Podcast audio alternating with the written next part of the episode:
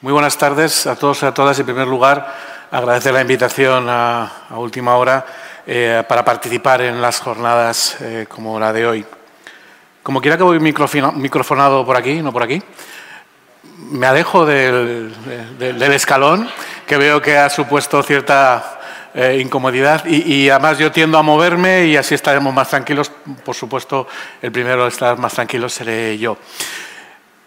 Una primera reflexión que parece una obviedad, porque es obvio, pero eh, deberíamos ver detrás de ese gesto cotidiano y diario de abrir el grifo y de que saliera agua, deberíamos ver detrás toda una infraestructura capaz de traernos el agua y fundamentalmente detrás toda una responsabilidad colectiva que deberíamos tener de saber que hoy ya el agua es un bien escaso. No es un riesgo a medio plazo, que por supuesto lo es, es un bien escaso hoy. Y por lo tanto, todos deberíamos insistir en que debemos ir también a la reducción del consumo, sobre todo de aquel consumo superfluo que podemos evitar. Con eso ya conseguiríamos mucho. Por supuesto, a la reducción de las fugas que hay en nuestras redes de suministro.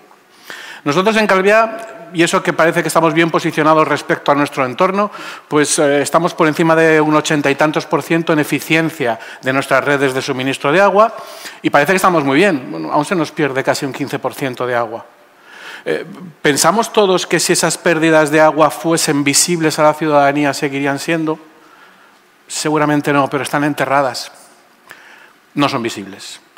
Y a veces no vemos la importancia de determinadas inversiones desde lo público para atender aquello que parece que no se ve, pero hay cuando falla. Cuando falla es un drama. Y por lo tanto la necesidad de hacerlo en esas inversiones es fundamental, pero hay que ir mucho más allá también. Nosotros entendemos nuestras políticas de futuro de, lo que es la optimización del consumo de agua, de caminar, como se decía, a reducir la dependencia de todos los recursos externos, ya que al día llega más del 80% del agua que consumimos viene de recursos externos fuera del municipio, por lo tanto eh, hay que ir a reducir esa dependencia de consumo, consumo externo y después hay que ir también a una política que quiera llegar a ese vertido cero, porque tenemos que cuidar nuestro litoral. Nuestro litoral es nuestro gran tesoro y la calidad del agua que tenemos en el litoral también es nuestro gran tesoro. Y no solo hay que proteger, por supuesto, que hay que proteger la posidonia que tenemos, que es como un gran bosque eh, submarino que absorbe el CO2 y que nos permite la transparencia de nuestras aguas, y hay que protegerlo como un tesoro. Saber que cada vez que un ancla se lleva posidonia estamos haciendo daño a futuro, quizá de manera irreversible pero también hay que proteger esos campos de posidonia pues de algunos vertidos que aunque sean agua, como decía antes el profesor, pues muy tratada y muy cuidada, también puede dañar. Por lo tanto, eh, vertido cero y reducir la dependencia de recursos externos. Y nosotros, pues, eh, además de un plan eh, de, inversiones en Calviá pues, muy ambicioso para mejorar las depuradoras, hemos mejorado estos últimos años la depuradora de, de Vendinal, la depuradora de Paguera, hemos hecho una depuradora nueva Estamos haciendo una depuradora nueva en Calviá Pueblo, en Calviá Vila, y una gran inversión en la estación depuradora de Santa Ponsa. Lo que hemos hecho es convertir una, eh, estación de, depuradora en una estación regeneradora de agua. Y esa es una gran inversión que va en la línea de la circularidad, en la línea de dar un nuevo uso al agua, si es un bien escaso. Y ya lo hemos sufrido algunas ocasiones, pues si podemos utilizar el mismo agua dos veces, ¿por qué no hacerlo? Eh, tiene poco sentido no trabajar por hacerlo. Y eso es muy importante. Entonces nosotros lo que hicimos fue esta legislatura, primero, una ordenanza municipal para eh, eh, ordenar un poco los usos del agua regenerada. Porque en los municipios las ordenanzas del agua son fiscales esto es lo que te cuesta que te lleve el agua al domicilio y esto es lo que tienes que pagar, o el alcantarillado. Pero ¿y el uso del agua regenerada o el agua que se puede recuperar de lluvia? ¿Cómo lo consumimos? ¿Cómo lo organizamos? ¿Cómo lo preservamos? Bueno, pues ahí hemos hecho, tenemos la aprobación inicial ya de esa ordenanza municipal de la reutilización del agua regenerada. Pero fundamentalmente la inversión. La inversión en nuestra gran depuradora central de Calviá. Eh, la estación de agua regenerada de Santa Ponsa, pues después de una inversión muy importante que se acerca a los 6 millones de euros, que es verdad que viene pues, del canon de depuración de aguas del Gobierno Balear, que es un canon finalista, pero que hay que invertir de manera eh, correcta, y que hay que suplementar muchas veces desde el ámbito municipal, pero creo que la responsabilidad es hacerlo, ¿verdad?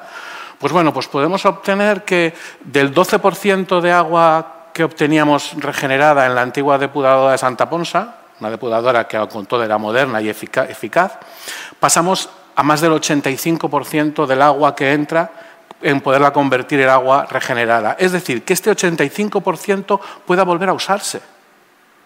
Y, ese, uso puede tener eh, dos vías. Calculamos unos 30.000 metros cúbicos al día. De ellos, 20.000 metros cúbicos se pueden utilizar para uso muy extensivo, pero los campos de golf, como decíamos, o el, el riego agrícola, también importante, y algún riego ornamental de jardines públicos, y después 10.000 metros cúbicos al día pues de un uso urbano no potable. Y de momento es no potable. Pero es que todo el consumo de agua que no es agua de boca es enorme en cualquier municipio, y más en un municipio como el nuestro 52.000 habitantes, pero pasan por nuestro municipio un millón y medio de turistas al año. Multiplicamos por 3,5 el las puntas de consumo de agua en verano respecto del invierno. Por lo tanto, tenemos que apostar de manera muy firme en ello. Pues con esto nosotros eh, creemos que estamos consiguiendo ese doble objetivo. Primero, si hay vertido al emisario submarino, es un vertido muchísimo más cuidadoso, y vamos a querer llegar al vertido cero y vamos a esa clave de la circularidad de volver a darle un uso nuevo al agua para utilizarla, para reutilizarla, para que esa circularidad realmente sea eh, una realidad. Y si además conseguimos poner en marcha el proyecto de que esa depuradora, perdón, esa estación regeneradora de agua tenga el proyecto de eh, generación de biogás, de que el propio metano de todo ese proceso pueda generar energía eléctrica para poder hacer funcionar nuestra estación regeneradora, en ese momento sí que estaríamos ya aplicando la circularidad prácticamente por completo.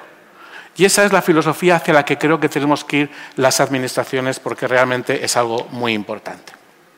Pero claro, una vez que tenemos ese 80, 80 y tantos por ciento de agua regenerada, hay que llevarla. Hay que llevarla a los grandes consumidores tienen que poder disponer de ella, pues por supuesto los campos de golf, pero los grandes consumidores, agrícolas, puertos deportivos, industria y también toda la planta hotelera que ya lo hacen algunos. Y la planta hotelera en Calvia, su consumo pues es muy, muy, muy importante. Pero fíjense que además de lo que puede suponer de conciencia medioambiental y de necesidad de ir a ese camino, es que también nuestra industria, en este caso la turística, hasta en clave económica. Actualmente, con las cifras de consumo de un gran hotel de, de, Calviá, que ya ha calculado el uso de agua regenerada que necesitaría, eh, pues podría, ser, podría obtener eh, la siguiente ecuación. Por cada euro que le costaría el agua, el metro cúbico de agua regenerada, hoy está pagando tres por el uso de ese metro cúbico de agua potable.